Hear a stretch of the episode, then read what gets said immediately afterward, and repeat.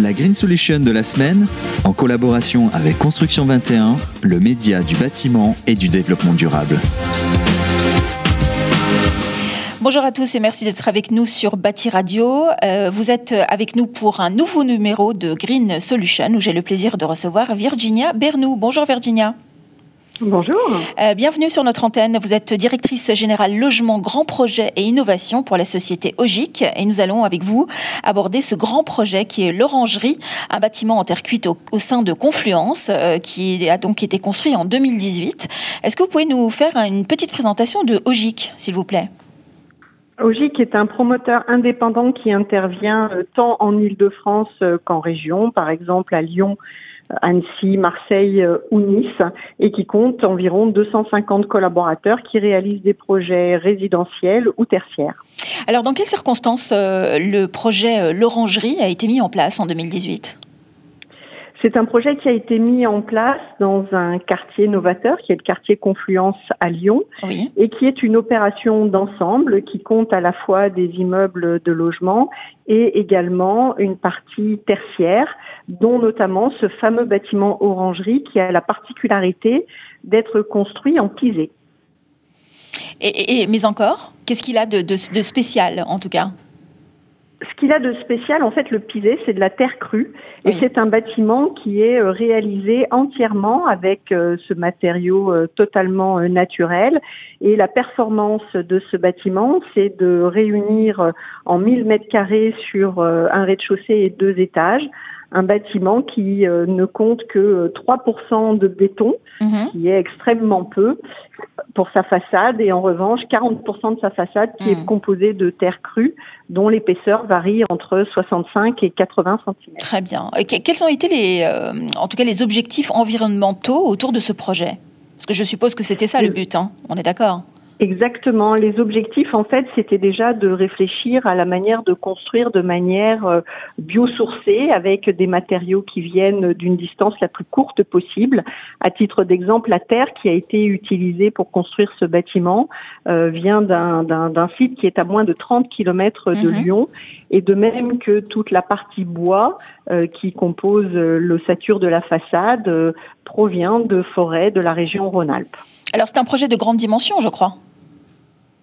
L'ensemble de ce projet est un projet de grande dimension, effectivement, ce qui a permis de mutualiser énormément euh, euh, d'éléments de performance euh, au niveau et à l'échelle de l'îlot. Et la particularité de ce bâtiment, comme je l'évoquais, c'est ces fameux 1000 mètres carrés de bureaux qui sont construits avec un matériau local, sain, ancestral aussi, puisque la région de Lyon connaît bien ce matériau et qui permet d'avoir un bâtiment avec une performance énergétique et bas carbone particulièrement exceptionnel. Mmh. Alors au-delà du pisé, hein, dont vous nous avez parlé il y a quelques instants, euh, le fait aussi d'avoir euh, fait un gros travail sur la gestion de l'eau, il y a aussi une toiture végétalisée, euh, ça c'était indispensable.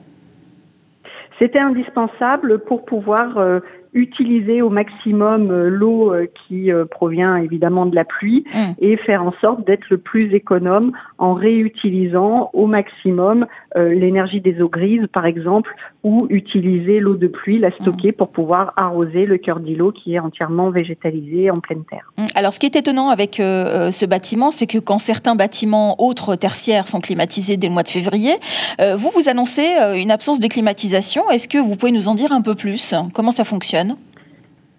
Alors ça fonctionne euh, lié à l'épaisseur des façades euh, en ah terre crue, puisque mhm. j'évoquais 65 à 80 cm euh, d'épaisseur de bâtiment. La particularité, c'est qu'il n'y a pas non plus d'isolation pour l'hiver, puisque l'inertie du bâtiment et les différents éléments complémentaires qui sont mis en place, comme la ventilation naturelle nocturne et les brasseurs d'air, permettent finalement de se dispenser de la climatisation. C'est à la fois extrêmement pertinent dans euh, l'environnement de météo qu'on connaît aujourd'hui et les chaleurs qu'on connaît aujourd'hui, et ça le sera d'autant plus dans les années à venir.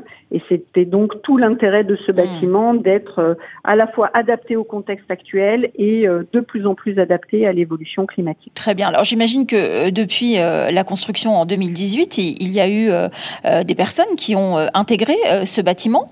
Euh, quel est le retour euh, d'expérience que vous avez euh, de leur part?